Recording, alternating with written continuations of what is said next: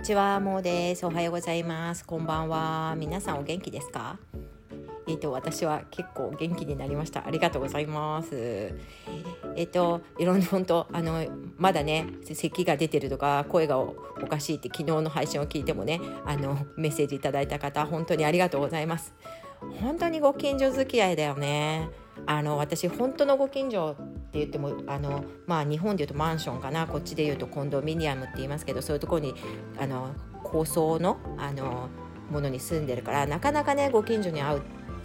なんていうのご近所付き合いっていう感じがなくって、まあ、子供が小さい時はねあのプレイグラウンドとかで遊ばせてた時にね同じぐらいの子供を持つねお父さんお母さんとかとは仲良くなるきっかけがあったんですけど最近はねなかなかねないんでねまあ昔から仲のいい同じコンドにねもうね、えー、16年とか住んでるのででその中で引っ越しをしてるのでねあの4回5回目引っ越ししてるんですけどそそそうなんでねまあ長く知ってるねお友達がさっきもあの挨拶だけしたんですけどそういう方いるんですけどまあねこんな声を聞いてくれて「えまだ風邪声じゃないですか」なんていうね方がはいないわけですよね。なかなか。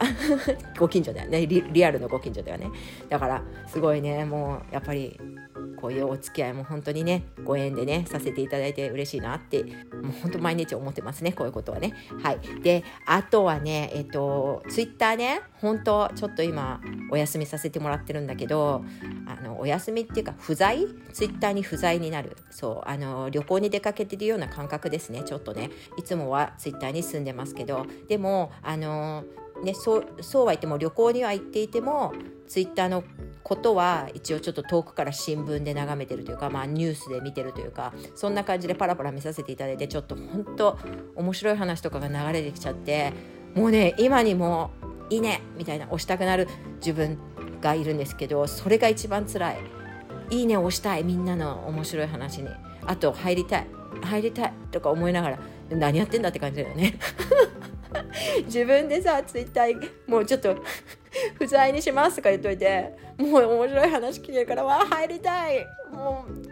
う面白い話みたいなことになってます。バカバカですね。本当にね。はいすいません。ででもととはいえ一度決めたことなので11日まで。あ11日じゃない。11月10日まで、えっと、9日まではねあのちょっとそれをどういう感じになるか。これは私我慢できるのかなみたいなね。いいね押したくてしょうがないやつは今ねあのブックマークに取ってあるのでもう10日になったら全員どんどん全部押してやるみたいな感じで一人で思ったりして 本当何やってんだろうと思うんですけどまあいやそういうことで。でそれがあのツイッターから不在になって1日目の様子ですね。でもねツイッターのなんかやっぱりやり取りとかに入っていかない分ね時間とかがあるのであのちょっとね昨日配信したもののそのもう行ったっていうシリーズとかを見返した時にいつもだったら時間がないから聞き直したりとかするって感じじゃないんだけどそれちょっと時間あるから聞き直してみようかとかいろいろ考えてしたら1年前とかの方が言ってることちゃんと言ってるよねとか まだ今今の方がもう本当ダラダラ話しててポイントがつかめてなくてやっぱりあの頃の方が本ちゃんと読んでたからかな。ねきちんと書いたりとかもしてたし。でもあれはそうだよね。うちの母のこととかがまだなかった時だったんでなんかすごいインプットする時がすごい楽しくて。でそれをそのままアウトプットしてたのでそうだな。でアウトプットしてあとはあのそれがもう楽しくってねあのリスナーの方たちがどう思ってるかとかあんまりそれほど気にならないで話してたしやっぱりあの頃の自分をねちょっと思い出させてもらっちゃったなみたいな感じがありましたね。昨日ちょっと自分の前のを聞いて。本当ねあの気をつけてることというかずっとね1年半以上あの配信させてもらって気をつけてることはあのいつ聞いてもねその時しか関係あるないこととかっていうことじゃないことを配信してるつもりなんですね。なんでかというとずっと残るものだからあのその時のイベントごとでこれから楽しみですみたいなことはたまに言うけどあの中身は多分どんな人がどんなところで聞いてもその時必要なことであればなんとなく新しい情報かなっていうその方にとってはね。そういう話をしてるつもりではいるんですよね。だからその辺もしねちょっと気になるタイトルのところがあったら戻っていただいて一応「もう行ったは」えっと、プレイリストにして私もその「もう行った」をやったことさえ忘れてなんかおせっかいな話みたいなののシリーズも3回ぐらいあってそれちょっと後で聞いてちょっとプレイリストにしようかと思いますけどあとは「治るよ腰痛」ですね本当に話が下手っぴで本当にまとまりのない話を30回してるわけなんですけどあの30回ね私が思ってるのは30回、えっと、 patient ねあの辛抱強く聞いてくださる方は絶対腰痛治りますよっていうことは言えるんですよ。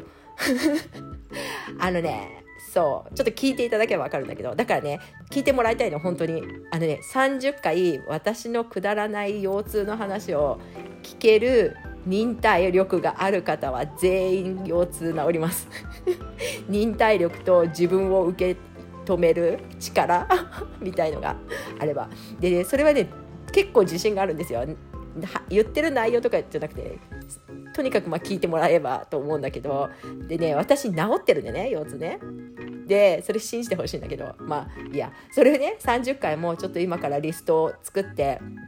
貼っておくのであのその腰痛の回だけを聞けるようにしておきますのでもしよかったらねほんと腰痛で困ってる方あと膝膝もそうなんだけど同じコンセプトなので膝もねあの本当治ると信じなければ治らないんであのいろんな理由をつけて私は治りませんって言っている人を何百人何百人は見てないか100人ぐらいは見てますね。でもねテニスの。きっと数えるとね。でで私が腰痛な腰痛とかも膝も治ったっていうとみんな紹介してくるんですよね。この人も腰痛なのよこの人も膝痛いのよみたいな。でそういうことでね100人ぐらいはね合ってるかもしれないですね。ということで治るって信じないと治らないのででそうだな。はい。そういう感じですのでリストを作っとくのでもしよかったら聞いてください。もう前の方がきちんと真面目に話してたような気がします。本当に。あの慣れてなかったしね。はい。そういうことで。でツイッターをねあのちょっとお休みしていたらそういう感じのことを思いましたと。であとですね今日ね話したかったのはほぼ教育最前線っていうねポッドキャストがあるんですけどそれは私とかがね所属させてもらって樋口塾の仲間のね坪健さんっていう人が大ちゃん先生っていうねそのお二人で配信ずっとされてる 1, 1年以上かなしてもうしてるよね9月ぐらいからしてたから去年の。私本当にね自分が元教師でやり残したことがたくさんあってね。でもその時にやっぱり、うん、やっぱりて、うん、先生になりたかったんですよね。一番なりたかった職業がやっぱり先生だったんですよね。だからね、うん、その時のね熱意とかまあほぼ教育最前線を聞く前はねちょっと忘れてたんですよね。あのやっぱり過去の嫌な思い出だったの嫌な思い出もあるのでやっぱりやめたぐらいなんでね。だからもうなんかやめたかったんですよね考えるのをね。だけどもうねお若いね皆さんがお若い先生方が熱意を持ってね今の教育の問題点とかを出し合ったりとかあとはそれに対してアクションを起こしてたりとかするのを聞いてたらねもうねおばちゃんね本当恥ずかしくなっちゃって。でそれをねあのちょっと聞けてない回ももしかしたらあるかもしれないんですけど何て言うのかな。あなんだあのそうだよね。先生だった時の気持ちってみんな先生方みんな一緒で本当みんななんか子どもたちのことをねなんとかよくこれからね頑張ってもらおうって思ってやってたんだよなと思って。でも仕組みがねやっぱりなんか自分の働きたい働き方ができないそういう仕組みだったから教育のせいとかでもないし子どものせいでもないし私たちの先生としての思いのせいではないよ。思いが間違ってたわけじゃないんだなっていうのをいつなんかこう聞けば聞くほどねポッドキャスト聞けば聞くほど思ってきて。でその教育って先生の先生がやるだけじゃないでしょ？親もそうじゃない？親だって入っていかなきゃいけないしその周りにいる大人社会にいる大人がみんなで子供を守っていかなきゃいけないっていうのは考えてきたことなんだけどでもねやっぱりこう今こうやって話せてるけどなんとなくねこのポッドキャストを聞く前はねあんまり言えなかったの。だってね先生です。元先生だからこういう熱い思いがあるんですかって話すとねえ先生なのにその感じ知らないのっていう人が何人かいたの。私にえごめん本当漢字わかんないんだよね。漢字漢字わかんなくても先生だったんだけどやっぱそれやばいよね。みたいな。ですごいもう本当先生だったなんてねちょっと言えなくて。そういうことをねなんかこの年になってちょっと乗り越えられたのがこのポッドキャストなんですけど坪健さんがね南極にね行くんですよね。来月から。だよね？来月から。その多分ためだと思うんだけどシーズン1が終わっちゃって最後のねゲストの回になって今日ちょうどそれが最後4回のねゲスト会が終わったんですけどあの鈴鹿先生って言って鈴木寛先生って言ってねあの昔からあの教育に携わってきてらっしゃる方が出てるんですよ。だからちょっとそれ中身また私が言うとあれだから聞いてもらいたいんですけどもうちょっとまた感銘を受けてしまって。でね私こんなことは人に言うことじゃないし自分の中で考えてればいいやって思ってたことなんだけどポッドキャストを始めてからやっぱりちょっと言ってもいいのかなって思ったこととかあるんですけどその人間は全員みんな一緒だよねっていう話ずっとしてきたでしょ。で鈴鹿先生がこう子どもたちや教育に携わっている方たちに向けて話してる中でやっぱりねあの人とのご縁とか会った時にその人をどう見るかだよね。この人はこうであるなんて言って